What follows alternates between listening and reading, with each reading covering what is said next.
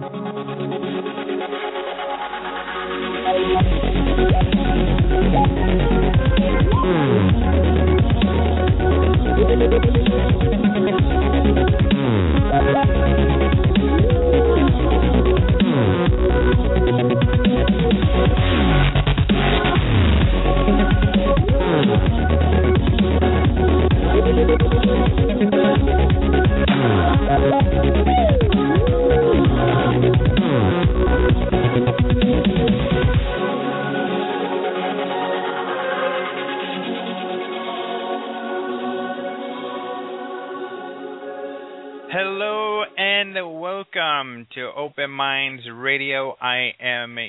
host Alejandro Rojas, and I have on the line Jason McClellan. Hello, Jason. Hello, Alejandro. I said your name with uh, what would the native accent for your name be? McClellan, McClellan of the clan McClellan. It'd be like that. I suppose it would, Alejandro. I suppose it would. Do you have any family from the old country that say it like that? From the old country.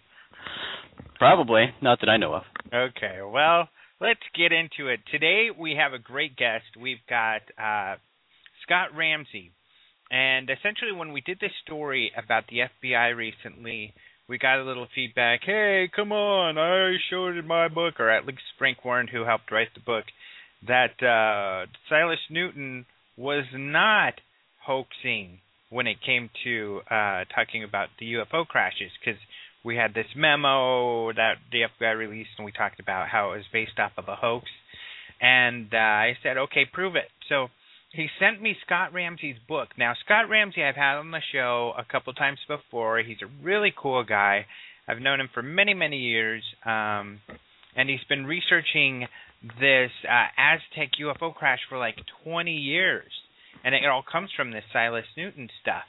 So uh, they wanted to talk about how he has shown that maybe Silas Newton didn't think uh, what he was doing was a hoax. So uh, I looked at the book, and there is some really interesting research. He's done some great investigation. Um, you know, I'm going to talk to Ramsey about how FBI files still show this guy was a con man, but maybe it was a crying wolf type of situation where he's he's uh, ran a lot of cons, but this one he actually thought was a, a the real deal. Either way, Ramsey's found some uh, first-hand witnesses to this alleged UFO crash with some aliens and stuff. So we'll talk to Ramsey about that. He's a cool guy either way. He's a lot of fun to talk to. So uh, this will be very fun and enlightening. However, prior to that, let's uh, Jason and I talk about the stories of the week. Of course, everybody can hear on the on the show with Jason and Maureen spacing out. Uh, they can go see the, all of the news of the week and go to our website. But uh, Jason, why don't you tell us what you think was uh, the best story of last week? The best story. Hmm. Yeah. Well, that's an interesting way to put it, Alejandro. I, I don't know if I'll do the best, but uh, you know I'm going to cheat a little this week, and I'm going to do a story we just posted today. You, can Mm. yell at, you can yell at me later about that, but Okay. I'm intrigued by this story. So there's a man in uh, Perth, which is in Western Australia, and he claims to have photographed and, and continues to photograph UFOs in the sky. Hundreds of UFO photos. These photos showing UFOs. He takes thousands and thousands of photos of the sky. He photographs clouds. And he started doing this in November of 2012 when he got a new camera and he wanted to test out his new his his new camera. So he set it up and started taking uh, several pictures, or thousands of pictures of clouds, and he would take these um, in very rapid succession. Then later he would upload the photos to his computer, look over the photos, and zoom in and find these anomalies in the photos. And he claims to have discovered several UFOs of varying shapes, from squares to rectangles and so on. So the photos he posts on his uh, his website for everybody to see. His website is wispyclouds.net, and on this website he posts various theories for what these things are. But uh, it, it's interesting, and and I think as we see with a lot of UFO photos, um, there could be something to these photos. Um, some could be craft, but other things could simply be things like bugs or birds, or even uh, specks of dust on the lens can produce some of these artifacts, which are interesting. And again, he doesn't see these with the naked eye. He only sees sees them when he looks at the images on the computer and does incredible zoom ins to look at these tiny dots and that creates these interesting shapes. Now, I want to point out this guy is a, is a teacher. He reportedly has a PhD in biochemistry. Um, so take that for what it's worth. But uh, he's got some interesting theories, and seems like he is very much into uh, UFO research. On his website, he's got various ads posted for different things, like this, like Steven Greer's Sirius documentary and things like that. But I thought it was interesting with all of his photos that he takes. And again, since I think uh, November, he's taken 20,000 photos of the sky and gone through and found these UFOs in in uh, some of his photos. So uh, it's pretty interesting, Alejandro. Yes, it sounds like it. You've kind of caught me at a disadvantage because I haven't been able to catch up with that story yet this morning. That was my plan all along. Oh, you little. But uh yeah, it sounds interesting. So you're you're intrigued by these photos. I am intrigued by the photos. I'm a I'm a fan of UFO photos. Um, again, a, a, lot of times with photos like these, where the photographer doesn't see it, the object at the time, and then sees it when they're reviewing later, it's a good indicator that there's really not much to it. However, you know, if there's a craft that's very high in the sky that you would only be able to see a dot or not see at all with the naked eye, certainly it's a possibility that there could be some some craft of unknown origin in these photos that he's capturing. But at the same time, this type of thing does happen in photographs a lot with number one digital cameras and just the way digital cameras work with the pixels and trying to create something uh, you know sometimes something is created out of nothing when you zoom in to a photo at an extreme level of zoom you're going to get some strange image artifacts that the mind will interpret in ways that uh, it it probably shouldn't. You know, inventing things that aren't really there. But who knows what these things are? There, some of them are pretty interesting. You can see, and again, because it's zoomed in so much, and and the digital imaging is is doing its thing. Uh, I think creates a lot of shapes that aren't necessarily the true form of whatever this object is. But there's things that look like saucer-shaped craft, um, and some that look like and again these these are taken in rapid succession so you can sort of get a get an idea of some of the movement these craft are taking so it, it's kind of interesting and he's seeing a lot of them which you know i don't know i haven't attempted this myself setting up a camera and taking 20,000 photos of the sky so i don't know how common this is but I think they're interesting, and people should go to his website and take a look. Yeah, yeah. You know, one thing I've noticed too, and I think that I, well, one thing I keep in mind with taking photos is that the camera it's not as good as your eye. I mean, uh, it's difficult to capture uh, things on camera uh, as compared to the eye, especially things that are smaller and further out. Um, and so, especially like you said, when you find something in your picture that you didn't really take note of when you're taking the picture, it's usually because it was something mundane, like a like a bug or or a bird, but um, that's something just I keep in mind with taking these pictures. But you never know. We'll have to see. Uh, I'll have to take a closer look. Well, cool. Thanks for enlightening us on that story, Big J. Absolutely, and I can't wait to hear what you think of the photos. They're kind of fun. Yeah. So I'm going to talk about because I think people are dying to hear, and I know people would be uh, a little upset because I noticed they were a little uh, worried that you guys didn't talk about um, the Sirius documentary on spacing out. Although you're going to do that next week. That's coming up this week on spacing or this out. week. So yeah, so yes. they'll be able to check that out on Friday. You guys just held it to uh, give some suspense. that that was exactly the plan, Alejandro. Exactly. Probably to get more feedback and stuff. uh, we'll definitely be covering it this week on spacing out. But uh, cool. so yes, I'm excited. Are you? Is that what you're going to talk about right now? Yeah, definitely. All right. Yeah, I figured it got to since we we also posted that story last week at that's been a little controversial and and Lee Spiegel of course posted one too and that there's kind of two parts. I'll talk about the film itself uh regardless of the little creature thing that they found first. the film itself really is um, nothing new to me because I've been familiar to, with, uh, or probably you, I've been familiar with uh, Dr. Greer's work for a long, long time. Um, so it was, it's something I think it was well produced. I liked Thomas Jane uh, doing the voiceover.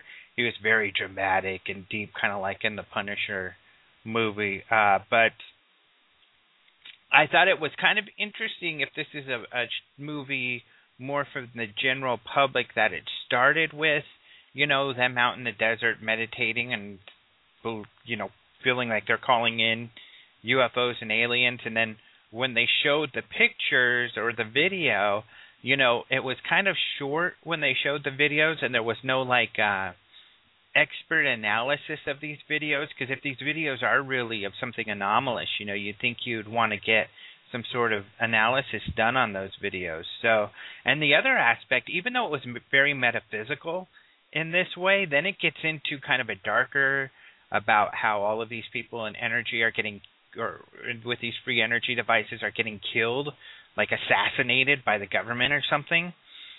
So then it goes from this metaphysical to this dark area and then ends with some of the really good witness testimony that he got, you know, way back when for the first uh, disclosure project thing. So that was uh, kind of an interesting stance to take. I think it might be difficult for the mainstream to accept kind of the metaphysical parts and maybe even the assassination parts, where uh, a lot of people will find that interesting. But it might have been better you know, if you use like typical uh, speech writing, you have to build the credibility first before you bring in the more controversial stuff, and that might have been a better tactic for them.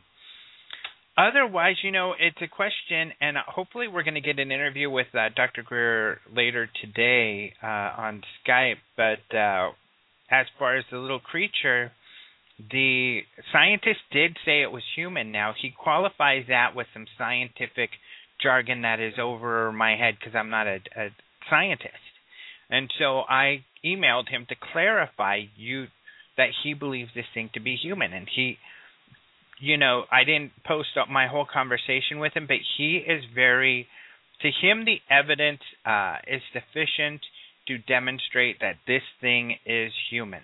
He is no longer pursuing that question because it is no longer a question for him. And in the quote I put in our story online, he said, if anybody can show that this sort of DNA is any non-terrestrial, he'd be willing to to hear it. But of course, he's a good scientist, an open-minded scientist, so he's going to hear any kind of evidence there is out there but it's human and he was convinced it's human i talked with the producer to say okay if dr nolan felt this thing was human why did you call it a, a creature of unknown origins and he seems to have a different perspective on the science and i think it almost seems like it a lot of people, some people are saying it was kind of maliciousness just for marketing purposes. I think maybe there's at least, especially on this, the producer's part, JD, kind of maybe a misunderstanding or a breakdown in communication, where he seems to really think that that question is still open as far as it being extraterrestrial. So I don't know. As far as if people want to see it or go get it, um, if you're familiar with Dr. Greer's stuff, it might not be as exciting for you. Some people felt let down, but I don't know. What do you, what's your uh, perspective? My perspective is the right perspective. I'm just kidding, Alejandro. Not at all. Now, what I think about this thing is, I have, like a lot of people, I have mixed feelings about this. But uh, going into the film, I, I think I expected a lot more than what was delivered, and not more in in terms of substance, I guess, but in, in terms of what their goal was, what they advertised their goal was with this film, and then what the film delivered. Um, in my opinion, the film came across more as a, a marketing tool uh, and kind of a recruiting video. It seemed, you know, really hyping up the the efforts of of what uh, Greer and his organization do, and uh, you know, highlighting that they have people all over the world who participate in the the CE5 process and uh I found the movie very jumpy and there was a, a lot of good information in there um with regards to UFOs and extraterrestrial life but as people have pointed out, it really wasn't any new information. It was a lot of rehashing stuff from the Disclosure Project, um, and that stuff was kind of glazed over. It was flashed very quickly in front of people, and for those watching the film for the watching the film and, and seeing this information for the first time or not being familiar with the Disclosure Project and some of the testimony that's come out from it, uh, they would have no idea what was being shown in this film because it was it was presented very quickly and sort of a, a quick montage to show all these people that have talked about UFOs. But that's the important content, and yes, it's already been presented before, so there wasn't a need to rehash it. But if their point with this film was to approach the mainstream audience and, and inform people, it wasn't gone about in the right way. It was kind of preaching to the choir in a sense, but at the same time, it was very sporadic. And I don't know, I had a difficult time following the film because it jumped from topic to topic, and there was this, as you pointed out, this huge overtone of government conspiracy and and and threats on life and things like that the the danger involved in all of, with all the people who have investigated this. And just very confused with with the whole motive and and the points they were trying to get across. It didn't seem to I mean it, it didn't work at all for me. And certainly thinking about it in terms of somebody who was mildly interested in the subject or wanted to learn more about the subject or from the point uh, point of view of, of trying to generate interest in the mainstream public to take the subject seriously, I didn't see anything that would achieve that goal. Yeah, and I gotta say, and I know people will kind of they've been talking about it, um, and may not agree, but there were two things I I do agree it did come across more as kind of a recruiting film, and then there were two th- made kind of big disappointments for me that I thought were hyped up unduly first that we were going to have some sort of new information, especially around free energy devices when there wasn't anything new, and so that was a disappointment. And then, of course, with this little creature thing, I was disappointed that um, there wasn't any anything new. I mean, the scientist comes out and says it's human. Sure, he has a couple caveats to that, but that's because he's a good scientist. And in any work, a scientist is going to say, well, here are the things we still have to look into here are the possible uh, things we've messed up that we, you know, there's always that part to any type of science, even though, you know, I clarified with him it's it's human, and I guess to me it's kind of, I'm satisfied. For me, it was going to. I was looking for something incredible because I was giving Greer the benefit of the doubt. This thing looks like it's a skeleton from a um a fetus, in my opinion. So what's going to convince me it's otherwise? And all they did was confirm that to me. And you know, I got to say, and some people will disagree, it's surprising to me that people can look at some anomalous, this weird looking skeleton that doesn't look very much different than a hu- tiny human skeleton. It, you know, first glance, it looks like this tiny human skeleton with a crushed skull why people would automatically jump to this extraterrestrial answer it really baffles me. And then when a scientist comes out and says it, it's human, and then when we write our story showing that another scientist in Barcelona had said it was a fetus skeleton, how people can hold on, it's almost it's weird to me. To me, it feels like people want to find extraterrestrial evidence so bad that they look for it anywhere, kind right. of like the whole Giorgio Tsoukalos. Yeah, it's the um, ancient alien syndrome. Absolutely. I just don't get that. If something is strange, it's automatically extraterrestrial. Yeah, these weird coyotes. Because I mean, we live in the Southwest. We see these coyotes. I see the mangy coyotes. But then once in a while, a story in the news. Oh, it's a chupacabra. No, it's a mangy coyote. You know, yeah. it, it's um, that just is so strange to me. I mean, don't get me wrong. I I want to see an extraterrestrial and you know find find evidence. I'm all for evidence of UFOs and extraterrestrials, but it comes at the price of you know fabricating things or or, or misrepresenting things or just forcing things to be what I want them to be, that that does nobody anybody that does nobody any good. So right, right. Right. Okay. Well, that that's a story. Otherwise, I guess I should mention that um, uh, as for the citizen hearing going on right now, Lee Spiegel is uh, live blogging that uh, on the Huffington Post. But um, do you want to say anything about that? You know, from what I've seen so far, I'm impressed with how it's going. I think the uh, the panel of former Congress people are handling it surprisingly well. Their questions seem to be intelligent. They seem to be paying attention, and uh, yeah, so far I think things are going as well as they could. Yeah, I just uh, we just heard from Lee, and he told us the same thing. That the the committee members seem like really nice people, and uh, that they're asking some great questions. So we'll look forward to that. All right, thank you, Jason. My pleasure. Okay, so let's go ahead and talk to Mr. Scott Ramsey about the Aztec UFO crash. Okay, I'm very happy to have on the phone Scott Ramsey, uh, one of the team members who brought us the recent book, The Aztec Incident Recovery at Hart Canyon. And Scott, you and your wife Suzanne have worked together on doing 20 years of research on this Aztec UFO case. Um, actually, this is uh, this October will be our 27th year, and she has been helping me hand in hand for over 10. Holy cow, 27 years. That's like the majority of your life. It, it is. It's yeah. It is. It's more than half my life. That's right. Well, one of the reasons now I've had you on a couple times. Uh, obviously, I, I'm pretty intrigued by your work, and and uh, you know I think we met at a MUFON probably like ten years ago, and and it's where I first heard about you and uh, what you were researching, and I thought it was interesting that, uh, of course, that you were finding stuff because uh, a lot of people had kind of felt the Aztec case was pretty much a cold case, uh, and the level of research, and that's why I want to talk again because the book is out, and the level.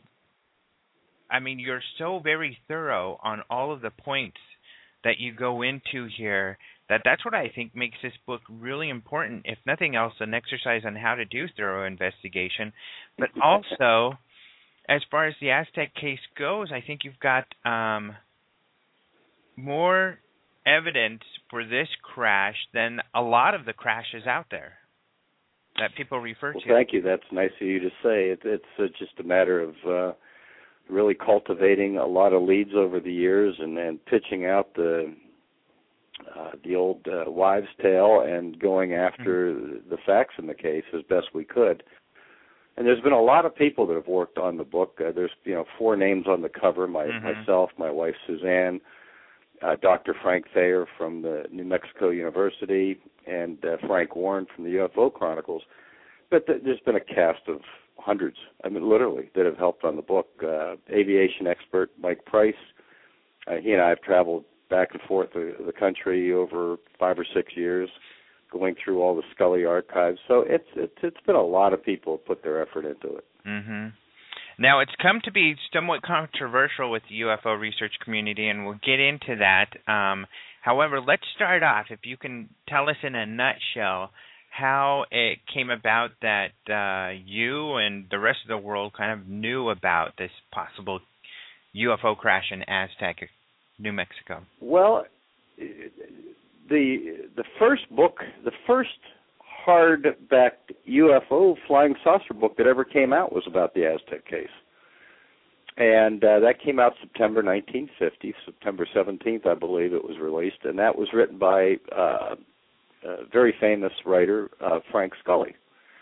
And he wrote for various magazines, Variety, one of the ones he wrote for and he talked about uh, the fact that he was approached by scientists from within the government that had worked on top top shelf projects during World War II, and they confided in him in early 1950 that this flying saucer incident happened about 11 and a half to 12 miles outside the town of Aztec, New Mexico.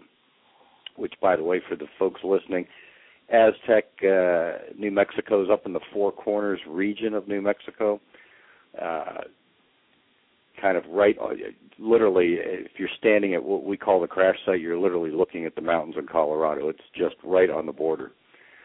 Uh, so that's how the world first heard about it. And uh, Frank Scully's book, the first printing, did over 64,000 copies. It was a it was an instant uh, success, and it went along very well till 1952 when the book started taking some criticism from uh, what I would call jealous people that tried to buy the story from Scully. Mhm.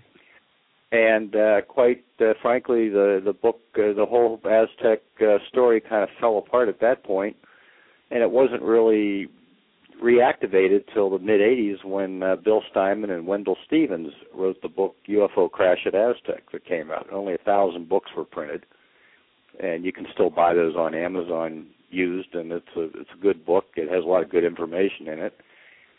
And then Bill Steinman was criticized in the book by some for not using people's names. He used initials like VA for Valentine Archuleta and uh, uh, BL for Benson Leeper, uh, different ranchers that back in the 80s didn't want to go on record. And uh, so he took some slack for that. And I stumbled on the story in October of 87 while I was out in Farmington on a business trip and heard some people talking about that they were going to go out that weekend and look for a place to hunt mule deer. And the other gentleman said where? And he said oh probably out Hart Canyon Road. And he said well I might join you whereabouts. He said out by the old crash site. And so I further asked well what old crash site and they told me about the story from the late 40s early 50s they couldn't remember when but it was a an old story in the town of Aztec that they had a flying saucer incident. And so I became very intrigued and looked into it. And the more I looked into it, there was a little more to it.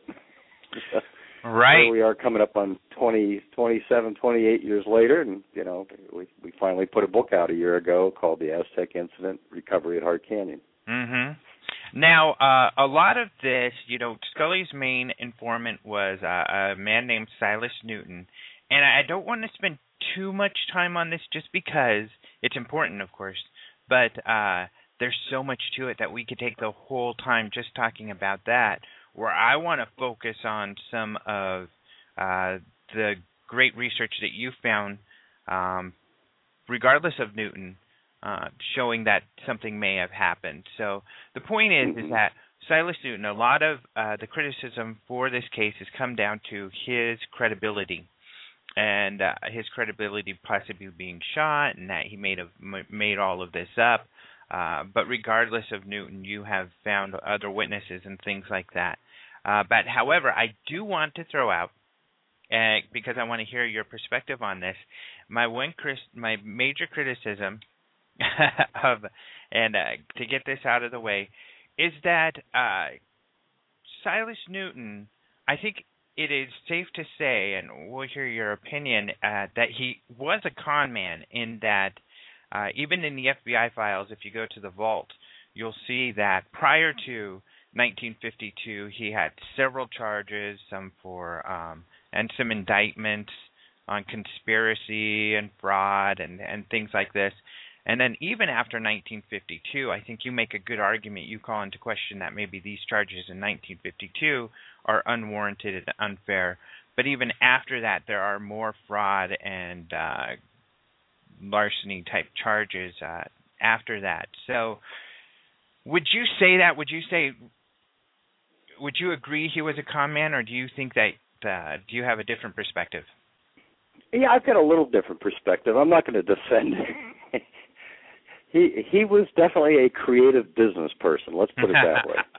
Um, I, I'm not going to defend some of the things he did uh, in any way, but I will remind you that some of his pyramid schemes in the oil field are still done today by legitimate companies. Mm-hmm. Um, and he took a lot of heat for that. Well, there were no rules back then, and there are new. Well, there are rules today, but they're a little more defined than they uh, were back then.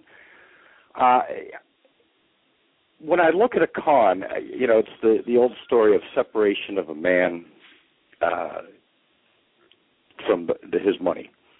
If if you're going to be conned, somebody's going to try to get in your wallet for something. When you look at this whole Aztec story as he related to Frank Scully, there was no money for he to be made uh, in this. So I'm I'm looking for if this is a con where was he going to make the money? And there is even the FBI say that. Well, you know, why the, the weaving of the story because this doesn't fit. Basically, I'm putting words in their mouth, but this doesn't fit his normal pattern of trying to put a business deal together. Mhm. So, and I think that um, this gets back to what he got in trouble for. And I did want to ask that these other charges you didn't really cover in the book, and I was wondering what your rationale behind, you know, uh, not addressing that was.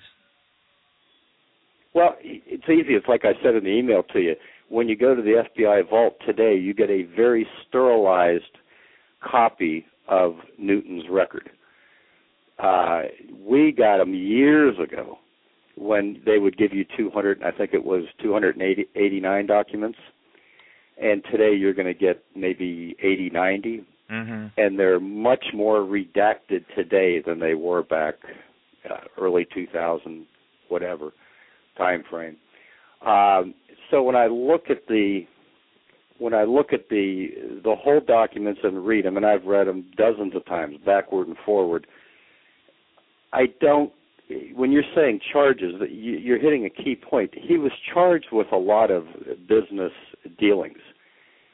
He was only convicted of one, and that was a slap on the hand and a fine. That was the Securities Exchange violation that right after the depression we we formulated what we call today the Securities Exchange Commission. Back then, uh, trading of companies and buying and selling a stock was wide open. So when I look at the allegations, and the FBI had a file on him all the way to the day he died.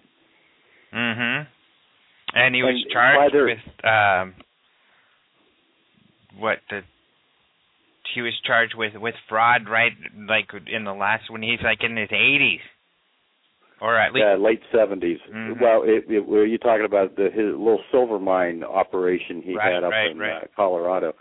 Yeah, he was selling stock in a mine that the stock shares exceeded the value of the assets. Uh, we have that going on right now on Wall Street, by the way. mhm although at we had that going. We, we had that going on in the 80s. It was called dot com companies.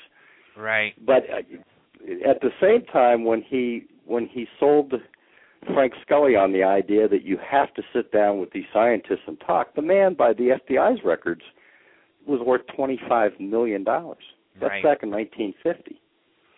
So, like I said, I'm not going to defend his uh, business ethics, but let's understand them and really look at them and not paint it with a, a wide brush and just say, oh, well, look, the FBI was talking about securities uh, and exchange fraud, therefore he must be a crook. Well- I, I think that's too wide of a brush. Yeah, I now I would disagree on that point in that I mean uh just because if you read the files he, he did a lot of shady stuff that I don't think is justified and you said you're not going to defend him. However, you make a good point in that you brought up uh looking taking a closer look at what he got in trouble for in regards to uh this case that we're talking about with his Aztec and Scully. And I think you bring up Mhm. a lot of good uh points and you demonstrate some evidence that um, that Newton, if this was some sort of hoax, which it might not have been, uh, you make arguments that way, but even if it was, there is evidence in that letters you found that he wrote to Scully that at the very he might have been maybe at the best a victim of this hoax because he genuinely felt that what he was doing was real. And I just want to add so people know he was essentially saying that he created this doodle bug that could find oil and minerals and he was using this extraterrestrial technology that he got from scientists who uh worked with the air force with these um recovery of these UFOs these crash saucers and things. And so the FBI said no that we have evidence that that is false that there were no alien technologies so you're lying. So this is a fraud um, but he Mhm. really genuinely felt, at least you showed in these letters, that uh, this was alien technology. I and I think Silas Newton felt that the story he was preaching to Scully and others was absolutely true. Mm-hmm. I think he believed it. Right. And and I think as we show in the book that there was an incident and you go back to the doodle bug, the doodle bug that they showed in court by everybody's agreement except the FBI was not the doodle bug he was passing around to investors. So the question now is where was Newton's doodle buggy? That the doodle bug device. Mm-hmm. When they when the FBI comes in, read. I, if you don't have the the uh, information, I'll send it to you um, on he and GeBauer. That was one question. Okay, the FBI is parading around the courtroom with a doodle bug machine. It's not the one I was trying to sell. Where's mine? Mm-hmm. And I think we, as we get critical on Aztec, we overlook these details. When you add them all up, it's a lot of details. Well, and I want to get into these letters because that was something new that you had found. Um, first, how you Mhm. found uh, these letters, and then what these letters said, and like the the years that these letters spanned. So, for instance, when was the last letter you had found that Newton had written, where he still, when he didn't need to, was still holding to, I believe that this was really ET technology. I don't have the letters in front of me, and I only put a sample in the book to, Uh-huh. to show the the time frame span. But for anybody that would like to look at the letters, it's at the University of Wyoming in Mhm. Laramie, Wyoming. Uh, Alice Scully in the late 80s donated uh, a huge, huge collection of everything that she accumulated from her late husband. And uh, just about every book, I say just about, three quarters of the books that he's ever ever wrote, which you know wrote a lot of books, are there as far as correspondence, uh, memorabilia from his political campaigns. He was a staunch uh, Democrat in California and ran for a couple of different local seats, uh, which is funny because Silas Newton was an ultra right wing conservative, and they were best friends. And matter of fact, Newton actually contributed to his con- uh, to his political campaign. I always thought that was kind of funny. Um, but anybody that wants to take the time, they're wonderful people to work with at the University of Wyoming. You book an appointment, you go in, they pull out the collection. You can spend like Mike Price and I did about five days. Mm-hmm. There's th- there, just just to give you an idea, I'm looking at the catalog number right here. There's 33,000 plus documents in that collection. Wow. But I mean, uh, an easier way to do it is actually to get your book because you cover a lot of that in the book. But you demonstrate the argument that throughout his life he maintained that uh, he Yes. believed this uh, all to be the case, all to be true. Well, and also let's jump over to Frank Scully quickly. Uh, in talking to his family members, I wanted to know who Dr. G was because we we can speculate all day long. Uh, Frank Scully would not even tell his family on the, de- on his deathbed who Dr. G was. Mhm. As a journalist, he kept that to himself to the day he died. Mhm. And just so the audience know, Dr. G was essentially uh, the the scientist who allegedly worked with these uh, crashed craft who gave this information to Newton and helped him design the doodle bug. And Scully said he talked to this these scientists that it wasn't Dr. G is one person in his book, but it at this one person actually represents several scientists. That's correct. And then in your book, you go into looking into who these scientists might have been, which is really interesting.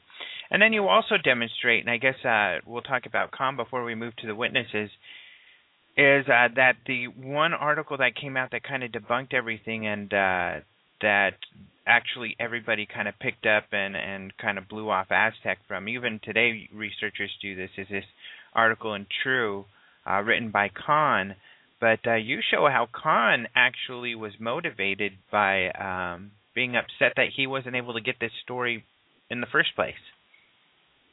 Yeah, there were there were a couple people that tried to buy the story. Uh, Purdy, Ken Purdy was one, and uh, J.P. Cahn kind of oversold himself a little bit to the management at the San Francisco Chronicle, saying that he could he could get Scully to turn the story over. Both have two different versions of how that took place, and reading the letters back and forth, it's quite comical. Scully claims that uh, he was offered a pittance for him and had already cut his deal with the Henry Holt and Company, the publishing company. And Cahn says, "Well, we offered him twenty five thousand dollars for the story," and uh, they they really never did agree on which which was the right version.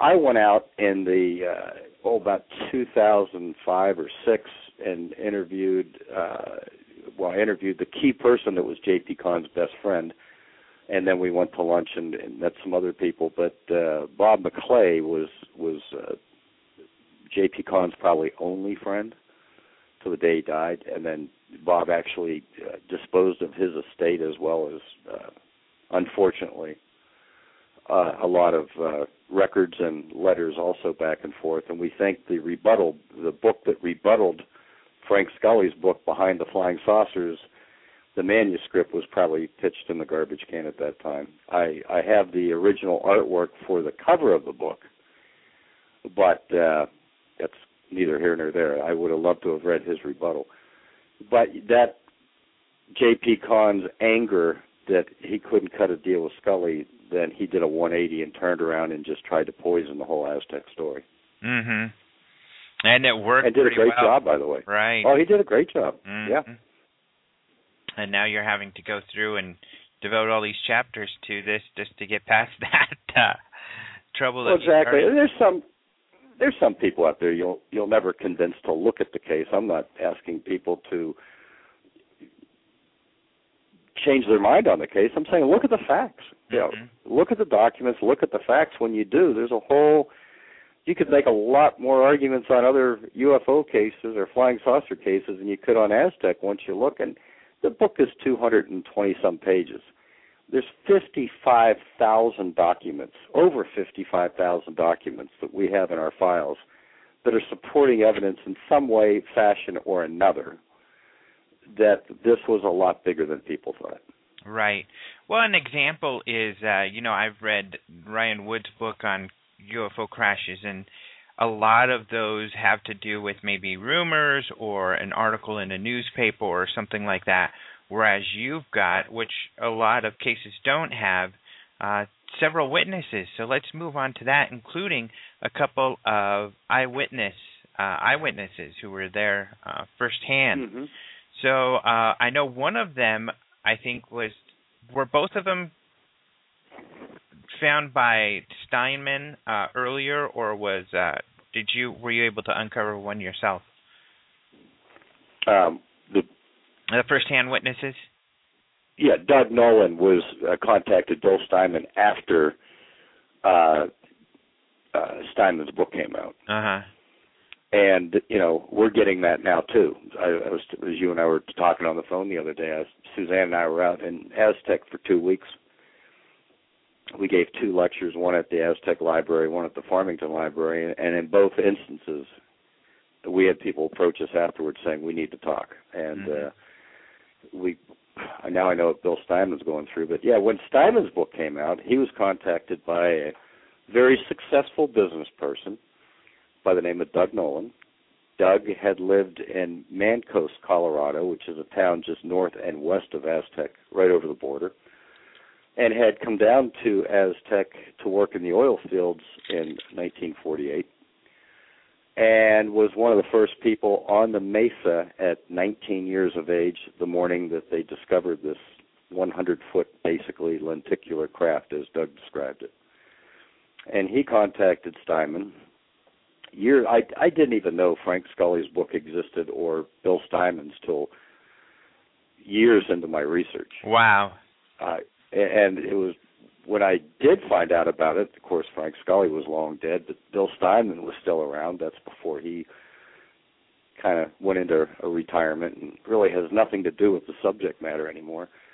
But I uh, contacted Bill, and as I, I explained in the book, he basically told me, "Go get your feet wet and go do your own research. Come back to me in a few years if you."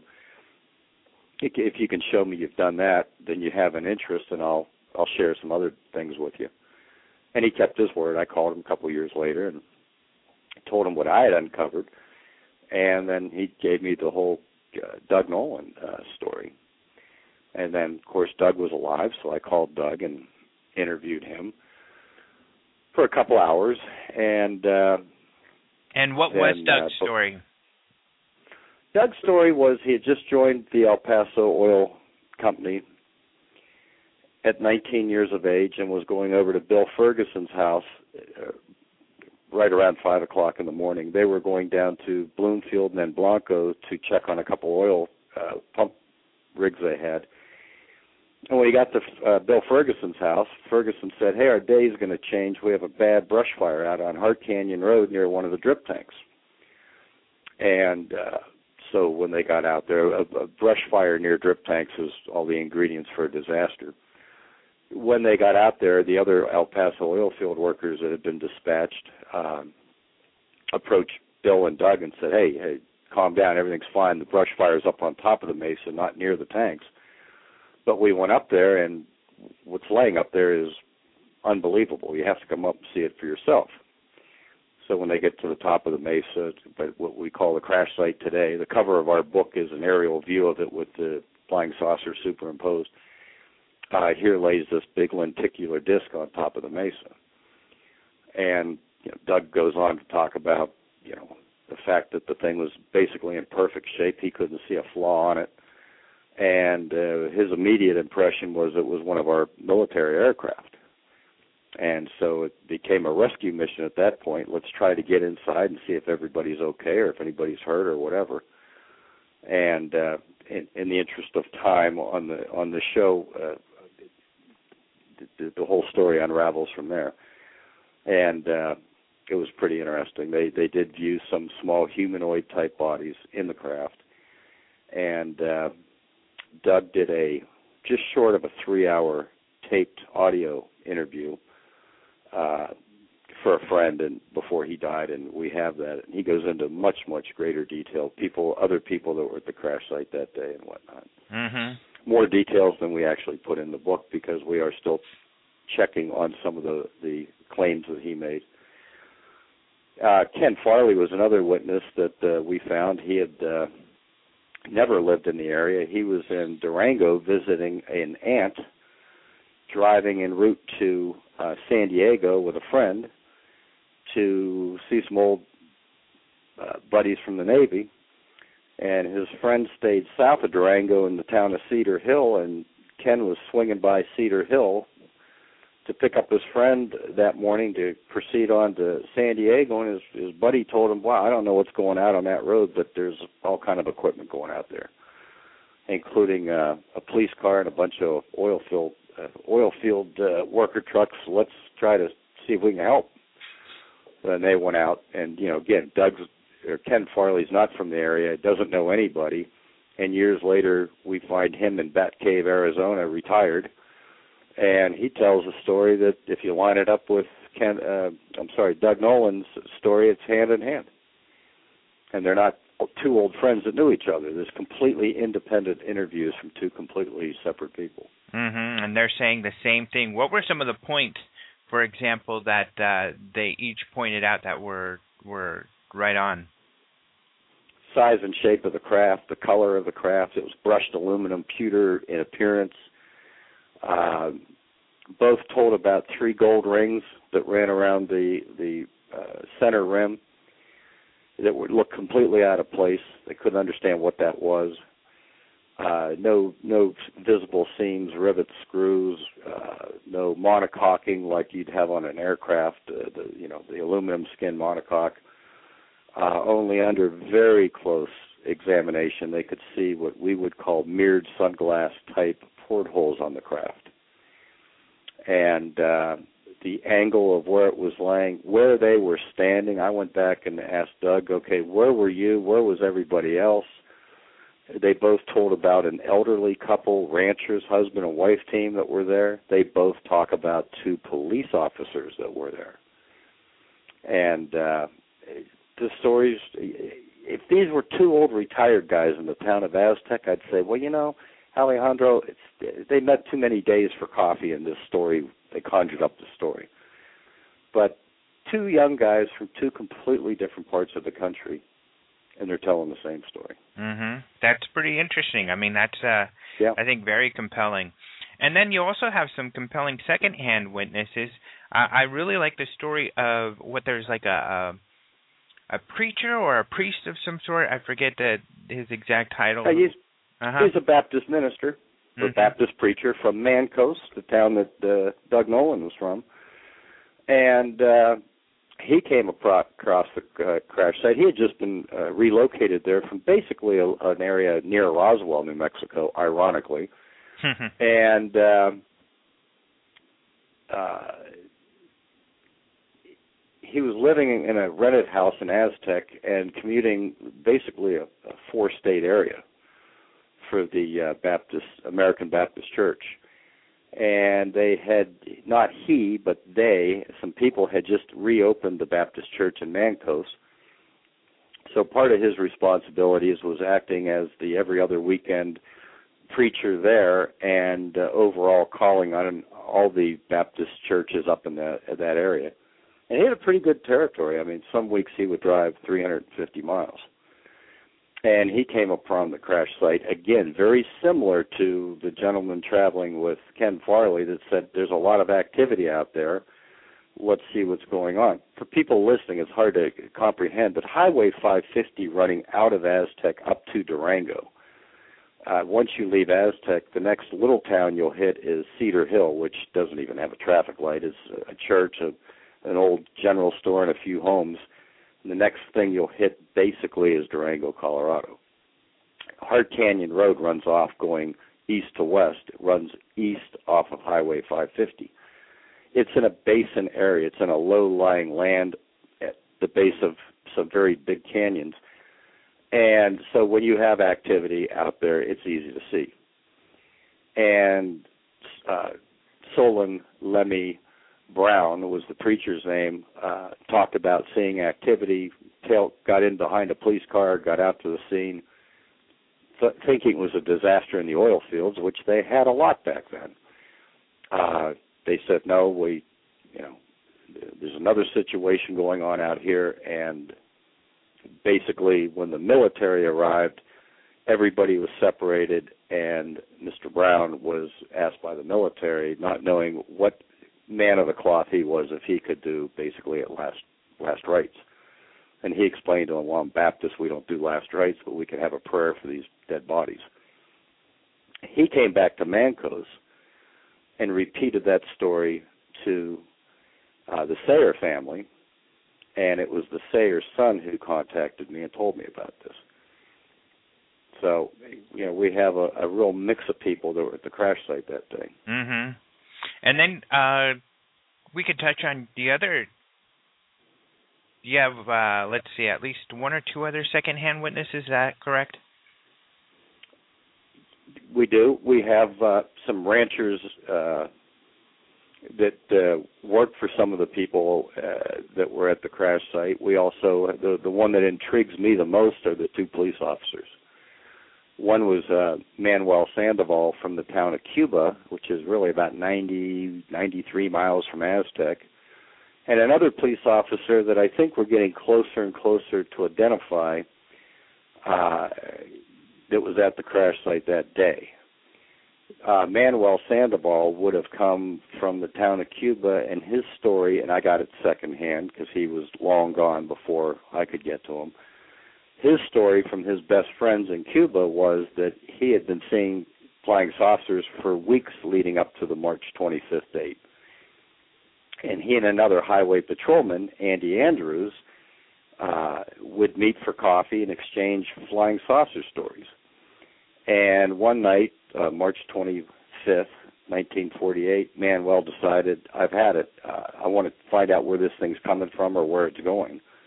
So he literally chased it in the car sometimes losing it for 15, 20 minutes, and then other times it's wide open country. He it would reappear, and he told his friends that it always seemed like it was in trouble.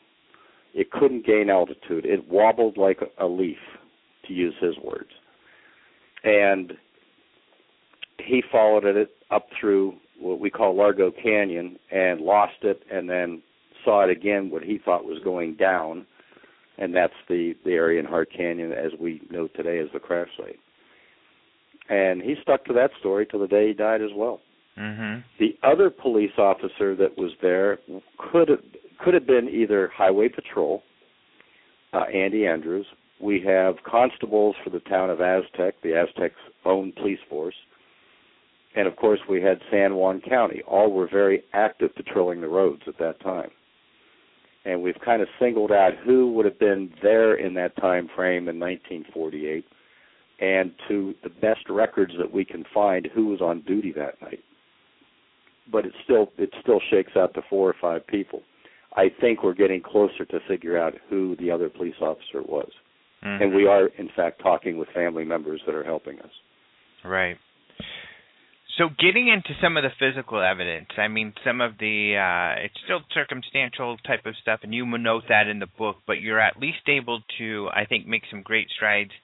Uh, for example, uh, in the Scully book, they talked about these radars and uh, radar mm-hmm. having to in the area having to do with the crash, and you were able to uncover that there really were some radar bases out there that are since been deserted. Yeah, it, they talk about uh, radar bases, and there were three. There was Continental Divide, there was Elvado, and there was Moriarty. In order, uh, Continental Divide Moriarty were not built till 50, and, and Moriarty wasn't even complete till 51. So we spent a lot of time down at Maxwell Air Force Base going through the archives. Actually, other researchers prior to me had asked the Air Force, and the Air Force said there were no radar bases in that area. I went down to Maxwell in Montgomery, Alabama, spent an entire week there, got there Sunday night, left uh, to return to Charlotte Saturday morning, gave it five full days, eight to four. And on the second or third day, we actually found them and it wasn't because the Air Force was denying their existence. It's because they had been misfiled under the Atomic Energy Commission, hmm. which commissioned the construction of the radar bases. They were then turned over to the Air Force until 1957, when they were closed and replaced with what we call DEW-line radar. Um, the Elvado one is the interesting one, and and if, if your listening audience is saying why would the Atomic Energy Commission build these? They were built to protect Los Alamos and Sandia National Laboratories, part of the Manhattan Project. Uh, matter of fact, they were staffed with uh, civilian Atomic Energy Commission people, uh, Air Force, and Navy at that time. They were also experimenting with some very high powerful radar for the Navy but the only one that would have been operational was the Elvado base in 1948. It was the early construction on it began in 46, and it went, actually went under the name of the Los Alamos radar installation. Years later, it was changed to the Tierra Amarilla, and then later to Elvado, which is a man-made lake uh, right near the uh, the facility. So yeah, we when people are talking about radar and early research, the Air Force is saying, well, that's that's a great story. It's a good campfire story, but there was no radar. There was in fact radar. Mhm. And I'm sure that took you years of work to discover all of these places. Um, I had some help. Andy Kistner, who was a state rep uh, for New Mexico, he jumped in and helped me. And it didn't really take years, but it was a lot of lot of archival research to get when they were built. Uh, there was confusion with Elvado because it had a start date of 1950. Uh, that's the case, it had nothing to do with Aztec. We need something in 48. Well, then we found the original uh, construction. It started in 46 and it was actually down at Elvado Lake. It wasn't even where the El, uh, Elvado final uh, installation is today. They were about nine miles apart. But yeah, it was a lot of sorting through records, and the United States government does keep some very impeccable records. It's just knowing how to get them and where to go and how to decipher them. Mm-hmm. So another thing that you found was uh, at the site where uh, you believe the crash took place, um, you found a concrete slab, which of course mm-hmm. it doesn't prove anything. But one of the things that's interesting is you have not been able to find out who or why that that thing's there. That's exactly right. And again, we found out about it interviewing a gentleman that was with the Air Force in 48. He talked about if you're if you think you're at the right site, look for some concrete footers. He was plural more than one, uh, because he said they had to uh, cast some concrete footers to help with one of the crane pad supports. And so my dear friend Randy Barnes, who at the time lived in Aztec, went out with a, a piece of rebar and started probing the silty sand out near the crash site and what we call the military road, we've nicknamed it, that was carved in to get equipment in, which by the way doesn't appear on any maps for any reason. Uh, he called me that afternoon excited and said, Hey, I found it. It's about a meter square. It's about nine inches thick and uh it's there. Uh, he said there is a footer at the end of the road. Mhm. and, and to your point, the, the, nobody has. We've had every skeptic and every debunker say, "Well, well, it's an oil field cap." Well, you don't put those on top of a mesa. And we drilled through to take a core sample, and had it been an oil field oil well cap, we would have blown ourselves to. right. I mean, uh, that part's pretty funny, and I would imagine though that you were pretty confident that that's not what it was uh, prior to drilling. Well, we were. We we had experts from the oil companies tell us that we don't we have no, we don't have a clue what it is. Mm-hmm. And the drilling company that came out to do a core sample has been doing it for 38 years at the time. That was 10 years ago. And they looked at it and said it's not a well cap. And if it was a well cap, we sure as heck wouldn't be drilling a hole through it. So if you want a core sample, we'll drill through it. Uh-huh. We've been to the Bureau of Land Management, asked them what what what's with the road, what's with the concrete slab. I've taken people from the Bureau of Land Management to the crash site. Bill Papage is one. He'll be listening to your show. Uh, nobody can explain why on top of a mesa in the middle of nowhere is a concrete slab. Mhm. Right, and uh, I think that's what's impressive too. It's just with each of these, you know, we're hitting them as bullet points, but you've spent so much time looking into each of these little details and the background and what like the slab who might have had it and pursuing a bunch of agencies to figure that out um i think that's what's really the most compelling about uh everything in the book well thank you mm-hmm. we worked hard on it like i say it was a, a lot of a lot of hard work by a lot of people mhm i guess uh finally what to you do you feel uh, is the most compelling uh, information that you ran across putting this together thus far? God, Alejandro, that's tough to say. Um, I, I think it's all the pieces of the puzzle. Uh-huh. Uh I don't know if there's any one single thing this well I, I you know we, we we started this whole dialogue over the the FBI documents that were floating around real heavy a month ago that people confused with Roswell and they're in fact relating to Aztec. Mhm. I think it's interesting and I don't know if you had time to read all the documents in the book uh like the sting operation at the Melwin Hotel in downtown Denver. The United States Air Force, the Army, the FBI, they set up a sting operation to buy black and white photos of the Aztec flying saucer. Mm-hmm. Their words, not ours. And uh, in fact, that uh, the people, some of the people who they mention in their reporters didn't exist, such as Mr. Klein from the Baltimore Sun Times. So it just it starts more questions than it does answers. Now, you know, who is this Klein guy? from Baltimore doing in Denver trying to buy flying saucer photos for the newspaper. Mhm. That's a really good point and I'm glad you brought that up because you were able to demonstrate in the book how uh the and uh, some people may not know this the way the Scully book starts and you cover this is Newton actually did a talk at the University of Denver um about all of this and it hit the news out there and it was a big deal and the air force came out and they're all coming out trying to find out who was this guy that talked.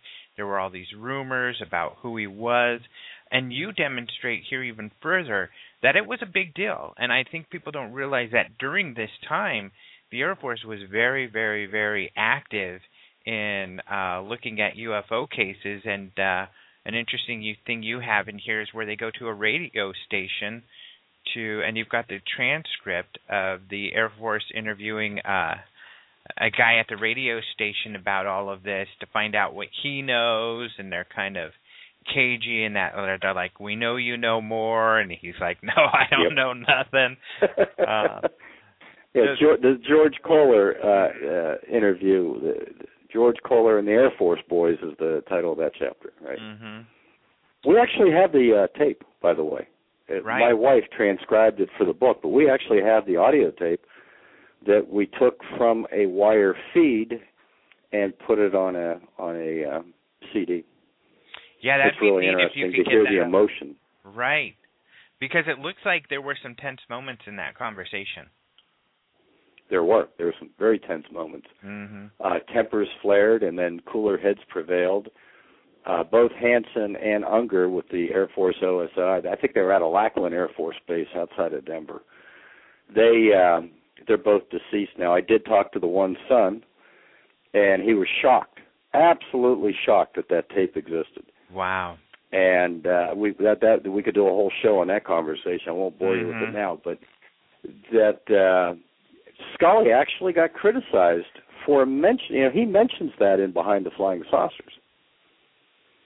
That that whole interview took place, and that the the the wire reel was uh, demagnetized, Right, destroying all evidence. And guess where we found the wire reel? Uh in uh Frank Frank Scully's archive. right. So, for some reason, and I, I I I've thought about this from 20 different angles. Mike Price and I, when we found that, were shocked. Here, Scully takes all this flack when his book came out from the debunkers of the time that said, "Whoa, whoa, whoa, whoa, whoa, wait a minute." You're saying George Koehler was interviewed by two Air Force OSI agents at the radio station, and then the OSI came back and said, "Wait a minute, we know you just recorded that. Hand over the tape, or hand over the back then they didn't have tape. Hand over the the wire uh, reel." And wink, wink to the engineer, and they demagnetized it, handing the Air Force a blank reel. Mhm. When all along the actual reel was sitting in Frank Scully's desk until 1989, when Alice gave the whole collection. So there was some kind. This is my opinion. What I'm about to say. My opinion. I think Scully was concerned that that tape existed, Hmm. and that's why when he was picked on by people back in 52 and 53, he didn't say, "Well, wait a minute, I still have the interview." That would have Right. made him clean in the whole deal. He just shrugged it off and said, "Well, you know, I'm just telling you what happened." Right. Well, and you know, one thing like you you mentioned how our conversation got fired up again about all of this with uh, the FBI documents. Uh, I had uh, Bruce Maccabee on just a couple of weeks ago to talk about that, and he also uh, demonstrated how the FBI did take all of this a lot more serious uh, than they allude to in their story from just uh, like a month or so ago and uh, coupled with what you've got in your book demonstrates just how serious they were taking all of this at the time, which is really interesting. It'd be great if you could post that audio at some point.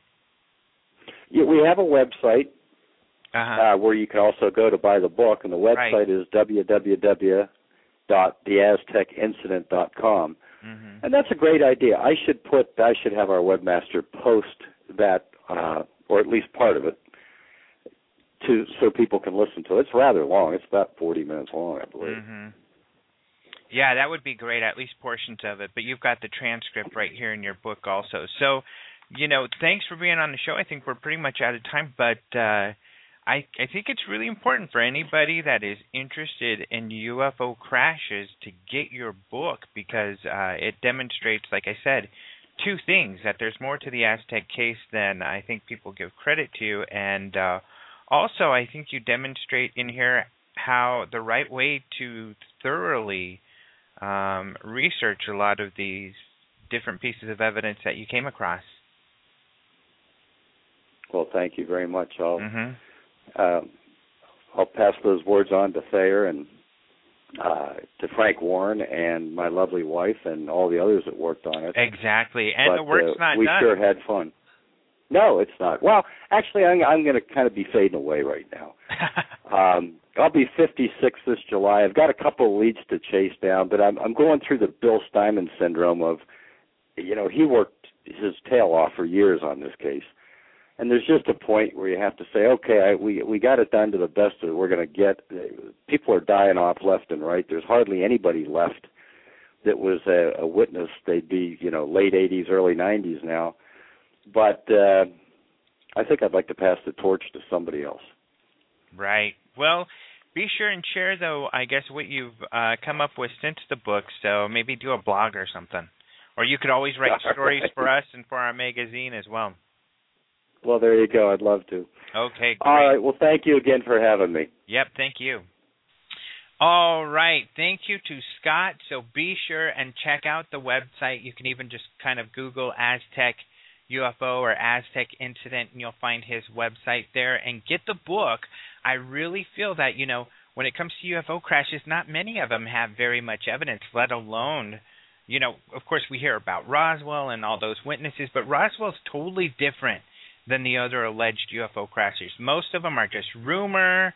Um, maybe uh, there's there's a second-hand witness, but Ramsey's done a lot of work here, and uh, I think has more evidence for this alleged possible incident than any other UFO crash besides Roswell. So I think it's a book that people need to review, especially if you're into UFO crashes. So check that out.